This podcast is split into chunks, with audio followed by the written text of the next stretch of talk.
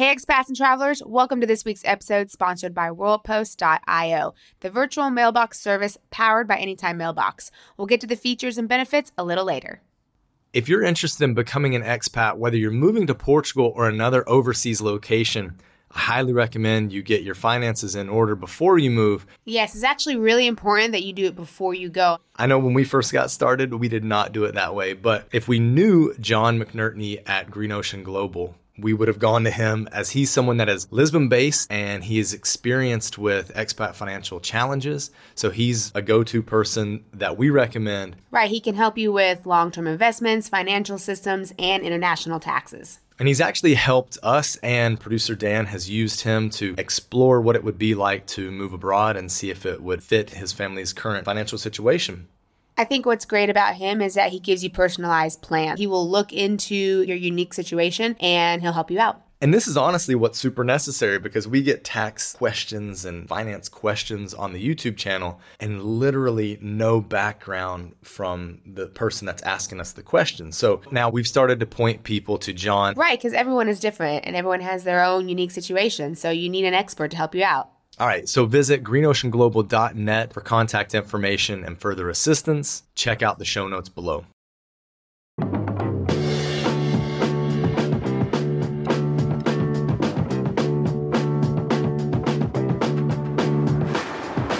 Hello, and welcome, my emerging expat. You're tuned in to Let's Move to Portugal.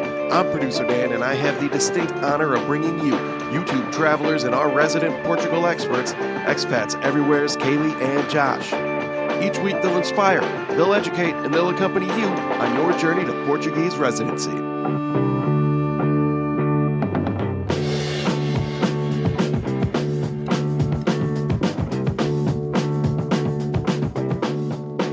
This week on Let's Move to Portugal, we've got the expat experts themselves answering even more of your questions, and it's all coming up next. Stick around.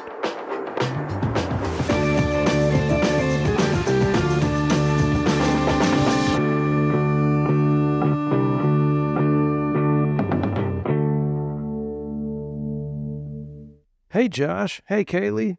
Hey, Dan, good to chat with you again. Hey, Dan, good to hear from you. And how have you been? Man, I'm doing great, thank you. And thanks to you, I was well prepared for my cruise. I'm coming at you live from Vancouver this week after disembarking from a four day excursion up the northern coast of the U.S.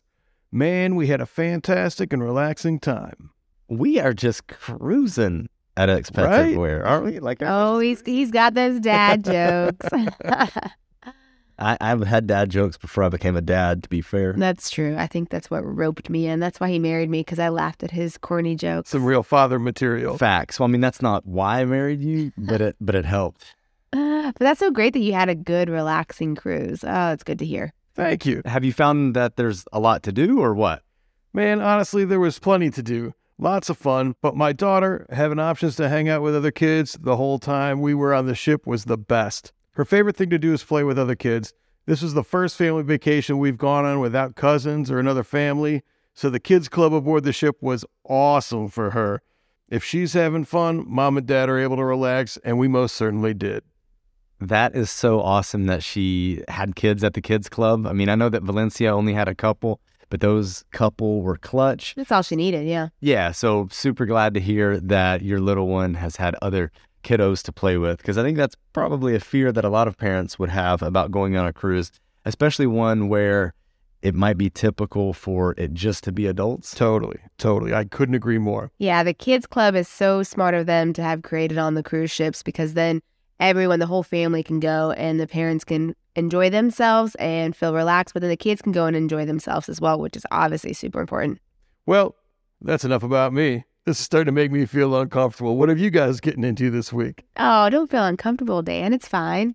We like getting to know you. I mean, really, you know, the listener out there is probably very much like you in the in the maybe early to middle stages of moving to Portugal, and um, I would say that a lot of people can r- relate to things you're thinking, feeling. So we can talk about you. It's okay. Well, thank you. Thank you. But an update for us this week, we had some more movement on the purchase of the property. So that's coming along. Yes. yeah, we're trying to move on this in a not in a linear fashion, but try to like tackle multiple things at the same time. Okay. Because I think if we moved in just a very linear way, then it would slow us down in the long run where we would only be just trying to get the acquisition of the property done. Whereas the past week or so, we've been working on uh, stacking up who our architect and builder are going to be. I think some people might wait until they actually have acquired the property and then they start looking for these people, these professionals. But the way we look at it is that would just be kind of wasting time. Wise. Yep, and then just getting back in the swing of things, I guess. So work stuff, expats everywhere stuff. Yep, trying to keep up with uh, the emails we get from from the listeners, so that's been nice. Oh, one big thing though, uh, we've got a cost of living video coming out soon, and uh, Josh has been harping on me about how much money we spend, so that's been fun. Too much money. Oh my my goodness, too much money. That's why I don't like doing those yearly cost of living videos because I think every year Josh talks about how we're spending too much. A hundred percent. Sounds like maybe we should do those at my house too. So tell me where you're at on this. I know you have the D7 visa course. I purchased it myself. It's wonderful. The D8 visa has been out for what, six months now? Can you tell us the difference and what you've got available for those of us looking to get a visa in Portugal? Right. So we have our D7 course, like you said, and then we also have a D8 or remote worker course. I, I don't know if the official name has changed to D8, but that's what everyone's calling it, really. Okay. So the remote worker visa, we have a course for that as well. A lot of it's quite similar on how to apply. I think the consulates have definitely gotten better with how they're processing things. It was a bit of craziness when it first came out. The consulates weren't quite sure how to process things, but um, it's it's getting a lot smoother for sure. Good to hear. And there are two different prongs you can go down. One is quite temporary, like a one year, which is really more for the digital nomads. But then you also have the other one, which is closer to the D7 that is similar in the sense that you have a SEF appointment and you plan on, you might plan on getting citizenship, things like that. Got it. So that's uh, what most people are looking to get. So the course touches on both of them, but it's really for the permanent resident or a citizenship path that a lot of people are looking for. And really, one of the biggest difference between the D7 and the D8 is one is passive income and one is active income. Okay. Yeah, so the D8 or the digital nomad visa, the difference would be one is if you want to stay past your 90 days in the, the Schengen zone or in Portugal in particular, uh, and up to one year, you need to have some sort of permanent resident visa to be here after a year. Now, it is possible to renew the uh, digital nomad visa, I believe, twice. So you could actually stay for two years, but there's a renewal process. Whereas if you go down the residence path, then you'll go to your SEF appointment, then you'll get two years, and then after that, you'll get three years. And we touched on all of that stuff in the course, Perfect. which we can put in the show notes. And as well, listener, we will put a discount for either the D7 or the D8. So if you check out the show notes, we have a code in there that is for you and you alone. We're not telling anybody else. But we really appreciate you listening to this podcast. And the cool thing is, is we also have a living in Portugal course that covers things that once you're actually here, you have to do and get used to. And if you purchase the D7 or the D8 in that course, you have a code for a discount for the living in Portugal course as well. Man, look at you two hooking everybody up. You get a discount. You get it. Everybody gets a discount. Josh with his jokes. Shout out to Oprah. Always. WorldPost.io is powered by Anytime Mailbox, which means you can get your mail anytime, anywhere, even on your smartphone. And they really have competitive pricing with their lowest package starting at $5 per month. Here's a cool feature they have World Post can relay things from the US to Europe, so that includes documents, Amazon purchases. Amazon purchases, US. and you can get it to Portugal. And they have a variety of packages. Some include secure shredding, free junk mail filters, and things like that. I bet you love that junk mail filter. Oh, lots of junk mail. I sign up for a lot of newsletters. She's not joking. So if you're interested in worldpost.io, you can visit the website or check the link in the show notes below.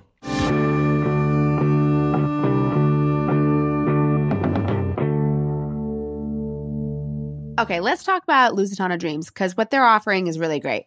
Yeah, it definitely is. And Dallas actually has grown Lusitano Dream since we first met him. So he's really getting his process dialed in. The thing that I like about it is it removes the barrier and, and choke point of the proof of accommodation because that's been one of the biggest things that the D7 and the D8 for the like the long-term people have had problems with, right? Yeah, it's definitely something that is really hard to lock yourself into sight unseen. But here you can have a legitimate contract. You can rest assured that it's going to be a soft landing because you're coming into a furnished place in a good location and a livable location until you can kind of get your bearings and figure out where you really want to live. And the cool thing about it is that they can start your lease when you arrive. So you're not like burning a few months of, of cash essentially paying for an apartment or paying for a lease that you're not using. Yeah, that's one that's really hard to negotiate, trying to get a lease that starts when you want to arrive and not when you are actually applying. So the fact that they offer that as a service to where you're not, like you said, burning those months saves you a lot of money. Yep, Lusitano Dreams offers visa friendly proof of accommodation. So that could be for the D7 visa or the D8 visa. And their properties include detached houses, apartments, room rentals as well in different locations like Lisbon, Cascais, Loulé, and they're expanding too. So uh, soon to be Porto and quite possibly Silver Coast. Yeah, which is really exciting. So check out Lusitano Dreams for more information. We have a link in the show notes below.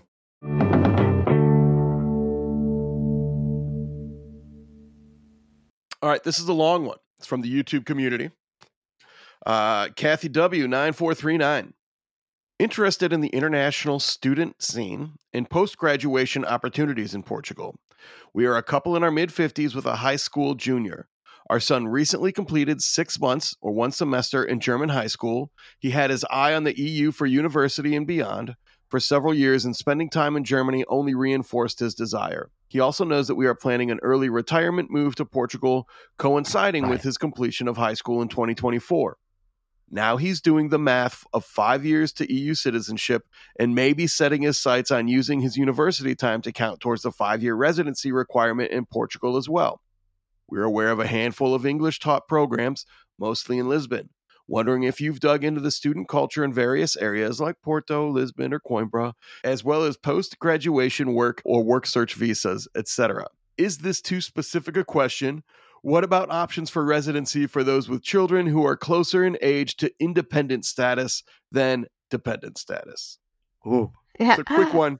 Just a just a one two word answer, Whoa. and then we'll move on to the next one. Oh man, honestly, I I don't know the the immigration side of being on a student visa. I don't know if that that counts towards residency. Yeah, I'm not sure that it does. I but not, like I would lean towards saying it does not count towards residency. Right. I didn't think it did either, but but I'm not too sure. Um cuz cuz I don't think that it does in the states. I I don't know. Yeah. Yeah. That's that's a tricky one. It's a good uh, question. That that's definitely a good question. I think I think that is that is worth uh, obviously investigating in and not just assuming that oh because I I went to school here for 5 years now I get residency. I don't think it works that way. Not to crush your son's hopes and dreams. Um, but I um, think I have a company too. I have a company um, that that would know this. So if you want to reach out, Kathy, about that, then we can put you in touch with a company who can clarify that for you. And you can send me an email at info at expatseverywhere.com and I can introduce you to that company. And we'll put that in the show notes as well. But going back to the topic of, you know, what's the university uh, or, or college culture like in a variety of cities, what we've noticed is it's strong. The, the, the college culture is very strong. Um, Porto certainly feels like a university city, definitely during different times of year. Um, and different neighborhoods. In different neighborhoods. I was going to say that as well. Uh, depending on where you are in the city, you you could be surrounded by university students. We're really close to a street that has several different like technical schools and different periods of the day, especially around lunchtime and then kind of late afternoon when when classes are getting out. We do see a lot of uh, university kids. Um, so the city in that way feels quite young. Coimbra also feels that way. They have a, a, a deep tradition, history. Um, Lisbon, too. I think the thing with university students here is I don't want to say they're revered, but there is like there is some like respect towards the the university culture here and the fact that kids are furthering their education and yeah, there's there's something about it. There's a little bit of magic to it. I don't well, and they walk way. around in their capes, which is a thing, Well, and there's course. festivals and stuff, and they play music and they do different. Yes. Because they they are very involved in the community actually, and what they do. I mean, you see them all over the place. Um, and again, yeah, it is a thing. Like for them, it's not a status thing, but like it's exciting for them to walk around wearing their cape. They've got something, some big event that they're going to. So yeah, it's a it is a big part of the community, even in the bigger cities, because we see it here in Porto. Yeah. But I would say too that um, a lot of the universities, especially the bigger ones, they have classes in English because there's a thing called Erasmus that that happens where, and it's more European, but there's some sort of agreement with a different university in a different country, and so they send their students here and like kind of kind of an exchange in a sense. But Erasmus is a big European thing, and so because of that, for example, if you're coming from Poland, uh, you know you don't speak Portuguese, but you speak English, so they will have a lot of those classes that will be in English. So that is a good thing for those who uh, who want to go to university in Europe and in Portugal is finding those those classes that are in English. But then also too going back to the question with uh, then what is work like? I think what's good is you know the cost of living and wages and such in Portugal are, are low. So even if you go to university here in Portugal, it might be a little more difficult to find a job that you feel like you're qualified for that you're getting paid well for. But uh, going here, it kind of unlocks a little bit of Europe as well because you went to a European university. So you do have that going for you. Uh, and then it's not so bad either if you want to go back to the States to find a job. But finding a job could be a little difficult as far as wages go. That that was the thing I was going to touch on. I think when a hmm, when a young person is in kind of the the early years of their occupational grind, there's kind of two paths they can go down. They can go down the experience route, which I think uh, for an American, being able to live in Europe and have that experience would be massive. Being able to learn a new language, uh, maybe multiple languages, depending on where all you go in Europe, could be awesome. The downside, certainly, to getting a job straight out of university here in Portugal is the wages. The earning potential here is just not there. In fact, at my university uh, back in the US, I was connected with a soccer player at, at my university that was going through the graduate program. And I was a soccer player at the, at the school as well. So that's how we were connected. Um, little did the coach know I was living in Portugal and this player was Portuguese and he's from Lisbon. And we kind of discussed a bit of that. And I asked him, like, what are you going to do when you graduate? Are you planning on coming back? And immediately he said, no way. He said, I, I want to stay in the States. I want to, I want to be able to get a, a good job where the entry level is going to pay me four, five, six times what I could be making in Portugal. And I, I, I found that to be interesting because there are a lot of positives of, of living in Portugal, but he's not at that stage of life where he's looking at the things that I look as being positive and the things that I look as being um, important in my life. He's focused on career advancement and money. And uh, I wish him the best. Like, I, I think that's fine. That's a fine decision. He's having his abroad experience living in the US, being Portuguese, and he's also able to earn more more money. Um, so he's giving himself a financial head start compared to a person that's in Portugal that stays in Portugal. Yeah, and then also you asked about uh, being dependent. The those who have kids who are older, uh, they're still considered dependent until 25 or 26. So even if they're getting ready to graduate from high school, there's some time uh, to figure out what they're going to do and maybe visa process for them to work towards citizenship that doesn't necessarily require a student visa. So you do have options there as far as how long they can stay as a dependent on your visa. Amazing memory to come back to that. Well done. I had uh, uh, a conversation with one of our my coworkers in Cork, who's from Lisbon. You know, I told him about our interest in Portugal and spending some time there, and uh, I said, "All right, so you know, what's the downside? Why is this a dumb idea? Why shouldn't I do this?" And he said, "Man, if you can take your American job and your American money and move to Portugal, do it. Do it, You yeah. absolutely should. If you're going to come and get a Portuguese job, don't do it. Yeah, You can't Yeah. do it." exactly. That's it. Now, tell me a little more about the capes. It's a Oh, you, you haven't you haven't heard of this? You haven't? No, I don't. I don't. I don't. I don't know about capes. I didn't. I didn't get a cape in college. Yeah, neither did I. I it's feel like I'm missing out. It's a very old tradition that the universities have had here. And actually, uh, this is where J.K. Rowling got the idea for Harry Potter. So when you think of the capes that they wear at school at Hogwarts, That was exactly what was in my mind. That's, That's exactly where it comes from. It Yeah. comes from her time living in Portugal. So that's one of the things that, you know, people equate the capes with Harry Potter. But the capes in Portugal as a university student came before Harry Potter did. Okay. Do you get a cape like on your first day? That's a good question. I mean, I don't know if it's like if it's similar to the cap and gown of of the states, but but it, it's definitely like all years have the the outfit. And they're mainly black, but they are there are different colors and different cords and stuff. But I don't think it's necessarily for like a graduation. It's not graduation. They do wear it during graduation, but it, it does seem like maybe it's like first day university actually. It's like their formal wear. because we were okay. So I do remember this. We were in Coimbra uh, over the summer two years ago. So this was this was like the week or two leading up to the the university matriculation, getting the freshmen uh, Started started and everything. So all of the the Cape stores. shops were, were just packed with kids, and you could tell like they were kids. They were 17, 18 years old. Yeah, Um, lying out the door, waiting in line to get there. They're, Yes. So it, it I has to think be. it's something that they, they get wore for, it. yeah, for for the year. Yeah wow. I love it. It is a tradition that started 500 years ago, though. And Josh just looked that up online so that he can get a year. awesome. Hi, Josh and Kalie. When you move from the U.S., do you declare a state of residency? If so, how do you deal with jury duty if summoned? Do you maintain a U.S. mailing address? If so, how do you get your mail? Can you use your Can you use your U.S. driver's license to obtain a Portuguese driver's license? Thanks so much.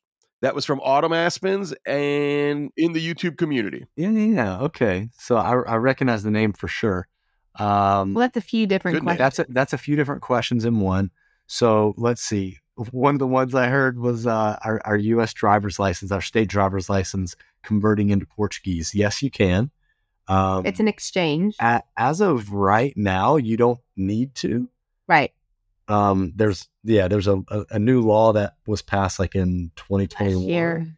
Yeah, maybe it's been a couple years now. So it used to be that you had to exchange within a certain time period, but with a U.S. driver's license, and it is dependent on what country your driver's license is from. But now U.S. qualifies for you can drive on it in Portugal, so you don't need to get an international driver's license or anything like that. You can get, uh, you can rent a car or anything with your U.S. driver's license. But what you're supposed to do is when it expires, then you're supposed to exchange to a Portuguese driver's license. Um, so that's how that is now, as opposed to just having to do an exchange right when you get here, which is nice. So that's the driver's licensing. As far as residency goes, for like jury duty and things like that, you can prove that you are not a resident of the U.S. So although you are still a citizen of the U.S., you if you get summoned for jury duty, then you you just have proof that you are a resident of a different country and that you don't currently reside in the U.S. And then they waive Yeah, jury duty. That's right. Um, you don't have to go to it. Well, my wife just uh, uh, had to let jury duty know that she can't make it, and ChatGPT was very helpful in writing that letter. That's funny. That's good. Yeah. Uh, I mean, there are a lot of exclusions and exceptions. And then residency. So if, you know, you can keep your home if you want, uh, you can rent it out. You can keep that as your residency. Just think of taxes, though, because we do know a lot of people, for example, from California who are moving their residency to a place like South Dakota. Um, I think it's South Dakota, North Dakota. South So, yeah, Dakota. that are moving their residency from California to South Dakota because of the taxes. So even though you might actually not be living in California, you might have certain state taxes that you still have to have to pay. So if you move to a place like South Dakota, which they have a very easy uh, route to switching residency, uh, that's something that some people do, and so you can have a residence there, whatever that might look like, whether it's a physical uh, address through a home or a virtual one. Again, we talked about Anytime Mailbox earlier, or a company that is a mail forwarding service. If you don't want to keep your U.S. residence, you can go through that route too. Did I we, think. did we get all? Did we get, did we get all of them? yeah, I think so. Good work. All right, this one also from the YouTube community, Miss Miss Nisley. There's a K in there that I think is silent, but We'll go uh, for it. so, Miss Nisley, sorry I mispronounced your name. Hi, Josh and Kalie. How do you responsibly rent an apartment or a home from afar when first moving to Portugal? I know it's important to get monthly rates that are on the Portuguese standard, not just, quote, whatever I can afford on my American remote salary, end quote, for the good of the market. How do we make sure we have the right impression of what those numbers are and other tips on renting sight unseen? Oh boy, we could definitely yeah. unpack this one. Um, I mean, I think the short answer is you can't. um, I love the approach though of how do I do it responsibly? Hundred percent and, and understanding that doing this has an effect on the greater community that you're moving to. Yeah. Uh, I think it's a good place to start from. Absolutely. It's a great place to start from. It's a great question to ask. Um, it's a bit of a balancing I, act, too. I think, I think that the answer to this is don't move to one of the big cities. I think if you if you're really concerned about it, uh, the problem is with with that as the as the the go to uh, solution is that you're going to put your, yourself in a tricky situation because you're going to be in a more rural area with less amenities, with a much, uh, let's say, steeper learning curve, uh, maybe less people speak English.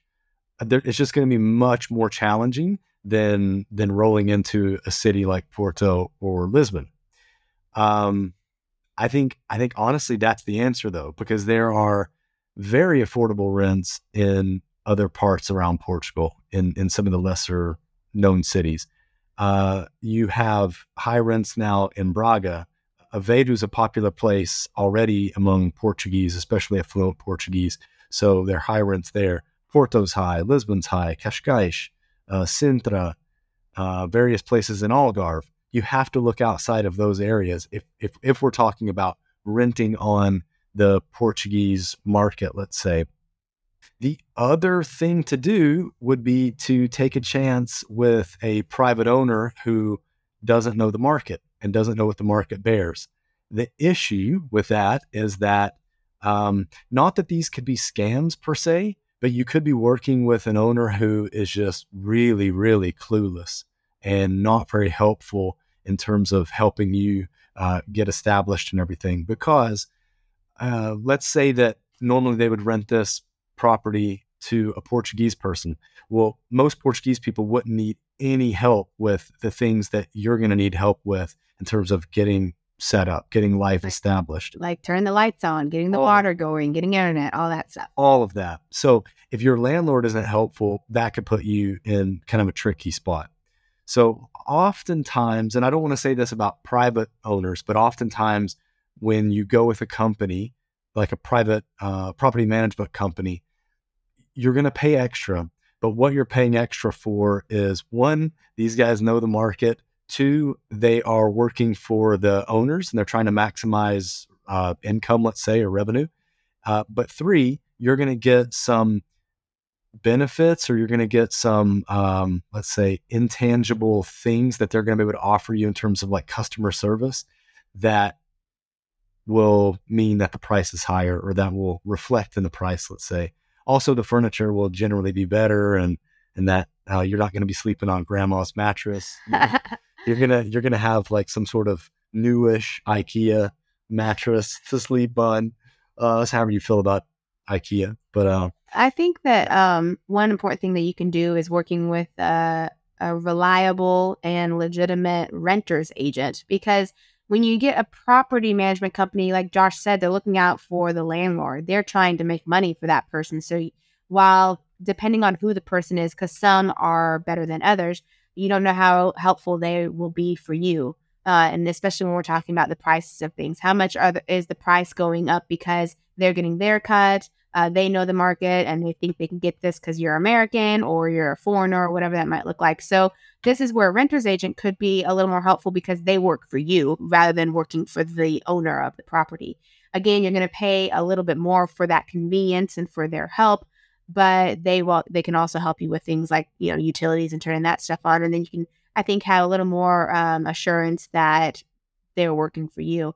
But not all renters agents are the same either. I think that we've seen in the past year or two with the influx of people moving and especially moving sight unseen to places, uh, these people have just kind of decided I'm going to be a renter's agent. You don't know what you're going to get. So be very careful about what you pay up front. I would say don't pay up front. Mm. Um, or if it's not an actual company, if it just seems like a single person or they're recommended from someone on a Facebook group or something like that, I think be wary of that stuff. Go with um, people who you've gotten feedback from, who you can see, you know, um, maybe reviews on, who have, you know, who, who have a rapport with other people um, so that they're trusted. I would say that that is a good one, especially then they can help you too with a realistic budget where they're not necessarily having you drive up the price for for Portuguese, but they want to give you a price that is that that what you should be paying rather than finding something you think, oh, that's affordable, but it's not really great because you're pushing the market up. Yeah, I, let's close the the answer with this. We really appreciate you, the heart of of what you're trying to do here because it's really important. Um, for kind of the the the, the ecosystem yeah. here in in the cities at least because uh, prices have gotten out of control. Yeah, and again, it, like I was saying before, it's a bit of a balancing act because um, there is a bit of a shortage as well in the long term rental market. So when you see that, yes, supply and demand just naturally anywhere. So that prices do go up, which is unfortunate. But speaking like an economist, fair enough. Supply and demand. I learned that in school, a long time ago, high school. But if, if there are people who are interested in a renter's agent, we do recommend someone that we we have worked with uh, personally, and we do know that they're reliable. So again, if you want that contact, I could put you in touch with them. And you can just email me at info at expatseverywhere.com, and we can put that in the show notes as well. And if you're interested specifically in moving to Lisbon, uh, Kalie did an interview with a gal that started up a company. This was episode 14. She started up a company that helps people find places to to rent and to to buy. Yeah. Right. Yeah. Mm-hmm, it's in Lisbon right now, but then she's looking to expand. So that would be a helpful resource too. Yeah. So you can listen to that, or you can also contact me and I can put you in touch with her too. Cool. This one's from Alvaro Alvarez 5009 from the YouTube community. If I had a friend in Portugal willing to give me a term of responsibility for due purposes, can I move once I arrive in Portugal and find my own place? If so, should I do it before or after the SEF appointment? Okay, good question. I think Kalie can answer it, but I think I've got a short answer for it. Right? you give me a short answer and then I'll follow up with the long answer. That's the way it always is. Anyway. well, then go. I think the answer is wait until you're SEF appointment. Yeah, you can do that for your visa. You can definitely do that. What I would say and I always recommend is to have your friend write up a contract. It doesn't have to be anything super crazy, but a, a contract that talks about how with the address, with their information, like their NIF, your NIF, your passport number, that type of stuff. Um, so that when you do go to your visa appointment, you have a contract of where you're going to live. It's just more official. So you can do that. And then it, then you can start looking. It's probably best to wait until after your SEF appointment but it's not necessary. You'll just have to present your new contract at your SEF appointment if you if you change. So just make sure when you go to that appointment you have a new housing contract and you can just say that you've moved. And and once you've changed residences, then you need to let SEF know as well. And then you'll have to get a new SEF card. Yeah, you will have to yeah, get a new card. You remember is it like six weeks after you change by law? Um, I forget. We'd have to talk to a lawyer about that. But I think it's I think it's something like three weeks or six weeks. It's not a very long amount of time that you have to where you need to inform SEF that you've changed homes. So essentially, it might be easier if you come in with your friend's place and then you find your own before your SEF appointment to actually get that contract and take that to your in-person SEF appointment. So that way you don't have to bother with the change, and they'll be okay with that. That you that you have a different housing contract. You just need to have the housing contract with you at that appointment, even if it's different than what you applied with. Can you explain what a term of responsibility form for due purposes is? So basically, what what SEF has allowed is they they they want to make sure that people that come over here for long term residence purposes has a place to stay. So if you have a Portuguese friend and they sign this contract saying that you're going to be able to stay with them and they're going to be responsible for supporting you, uh, if you're tight enough with someone in that regard, then that suffices SEF's requirement for the housing contract. Got Traditionally, it. I think people just go down the housing contract route and they they just find themselves a place to stay, sign a 12 month contract, and and then that's it. but it is possible. And Kalie and I actually looked at this before we moved um, because we have uh, where Kalie where Kalie's parents live in Florida. There's a, a Portuguese guy uh, that has some family here in Portugal. Uh, that we were trying to see if they would sign that for us, and they would not. was a little difficult because They didn't know. Us, but yeah, they didn't know us. So Uh, yeah. yeah, I, I think honestly the reason that they didn't is just because they didn't know what the paperwork really entails, and they didn't want to have extra work. Fair, fair play, Yeah. for strangers. So All right. Last and final question from Theistian Feast. I'm sure I mispronounced that too, but also from the YouTube community. Prices in Porto are getting crazy. I've been looking for rentals in smaller towns, but Casa, Sapo, OLX, Idealista, and Remax usually have very few rental listings. Are most rentals just not advertised online? How do Portuguese people find them? Well, I would say Portuguese people aren't Aren't looking. moving, they're yeah. not looking for them. That's what Yeah, they that's they don't it. have to find them. Uh, yeah, they live. They already live here. yeah, I was They gonna, own a I was gonna say I think that's one of the biggest misconceptions is like that there's this massive chopping and changing of of where Portuguese people are living. I don't think that's the case. I think I think really the the Portuguese people that are looking for rentals would be your university students, and that hits like maybe starting in July. They start looking for for um, housing for the year for the academic year. Um, yeah, I don't know. I mean, it, it does seem like there's just this massive shortage in in all of the big cities and the, areas around. I think the reason, one of the reasons why the smaller towns have very few listings is just because they have very few properties that are uh, Up for re- rent. rehabbed Oh yeah, Right. uh-huh, that are ready for that are ready that are ready to rent out, uh, Mm-hmm. and there's there's less development that's happening in those places. Um, if you go around the country to the to the bigger towns and cities, and you see all of this construction, there's this lag that's happening right now. You know, look at what Porto is going to be like, or look at what Portugal is going to be like in 2024, late 2024, 25. You're going to have a lot more housing options. Now, what are the prices of those housing options going to be? I would imagine they're still going to be pretty high because the construction cost that it that was undertaken to get those properties ready. But that could help bring some of the dated properties that are on the market now down. So that could be a positive. Um, I have seen some absolutely shocking properties here lately that are up for rent that are like twice the amount that we're paying where we are. And our place isn't luxurious, but it's like very Renovated. middle of the road. It's renovated. Um, and these are like worse than where we are and double the price of what we're paying. And that's, you know, that's the kind of the current market. So there's a shortage. I think what's going to happen is 2024, 2025, you're going to see uh, a shift happen where those kind of dumpier properties will no longer be able to garner the rents that people are asking for. But you are going to see the pri- the properties that are coming onto the market are going to be more expensive than what Portuguese people are used to paying.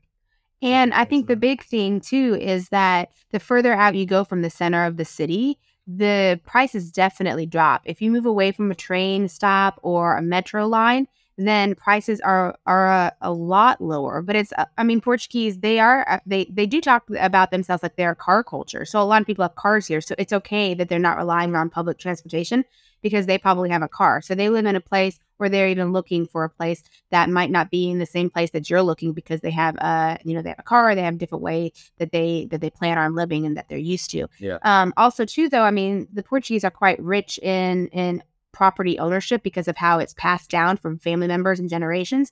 So a lot of people own something uh you know how habitable it is you know depends. But they're not necessarily i would say portuguese looking to rent as much as they are if they're going to move they're probably looking to buy or they're selling their place that needs renovations they want to renovate and then they're going to use that to find a place to buy but um, those are good websites to use but it, there is just a shortage so again that's where a renter's agent could really help unearth something Awesome answer. Awesome questions too. That uh that ran the gamut and really gave you guys a chance to to frankly show off your expertise. Ta-da. Thanks, Dan. Um No, I thought uh, I thought they were they were fantastic questions, and keep those questions coming. Uh, we've got uh, several more shows coming up this season, and uh, we can we can sprinkle in some of these uh, as we get them, or uh, you know, do one more of these questions episode before we close everything out. Yeah, I I definitely like doing this because there are questions and topics that are tricky to unpack on YouTube, and um, and and quite frankly, like they're not. I don't want to say they're not worth the. It doesn't work. Not worth doing a video about, but like when we put a video out, there's a lot of hours that go into that video, and for it not to get a certain return, it's kind of I mean, it hurts. It hurts. Right, So there's right. certain types of content that we're going to put out on the YouTube channel, and there's certain content that we're going to put out right here for you for you listener and the deeper stuff the more detailed granular stuff is just going to be here because that's the place for it we can go much longer and uh, still keep you around Yeah. Awesome, and that I mean that is the goal. We want to we want to keep the listener around, keep providing uh, quality information. Um, yeah, which which you guys keep doing. So thank you Uh, fantastic. You know, as the questions come, just send them right to uh, podcast at expatseverywhere.com. even more than that guys leave us a rating on whatever podcast player you play on. We see those ratings. I have been loving reading the ratings on the various uh, podcast platforms that, that we check out. So it gives us a ton of encouragement for what we're doing because this is kind of a new venture for all three of us uh, in terms of all working together we appreciate the heck out of dan he's absolutely crushing it making us sound good on a weekly basis so loving that if you love this podcast, leave us a review, please.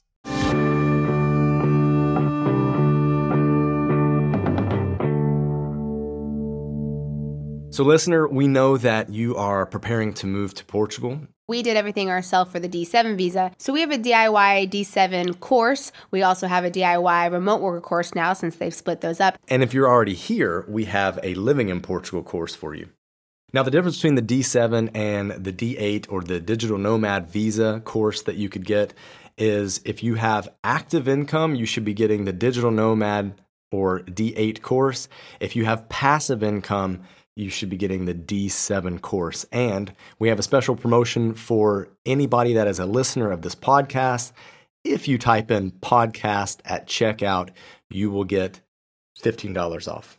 So these will just guide you through exactly what you need. They stay up to date as things change. And once you purchase it, it's yours for life. So if you're not ready to go now, you can still get it and take a look and you can use it later on.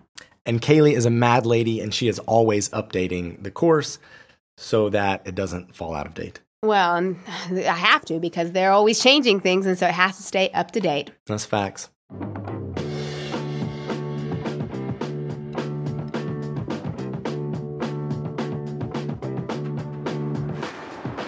Thank you so much for joining us this week on Let's Move to Portugal.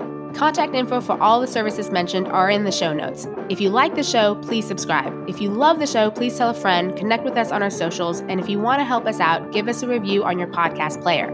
Expats Everywhere Presents Let's Move to Portugal is produced by Time or Money Productions. Expats Everywhere researches our guests, and we do our best to provide factual and relevant information at the time of the recording. Despite our best efforts, we can make no guarantees as to the accuracy of what you've heard in this episode. We highly recommend that you do your own research and check your own facts.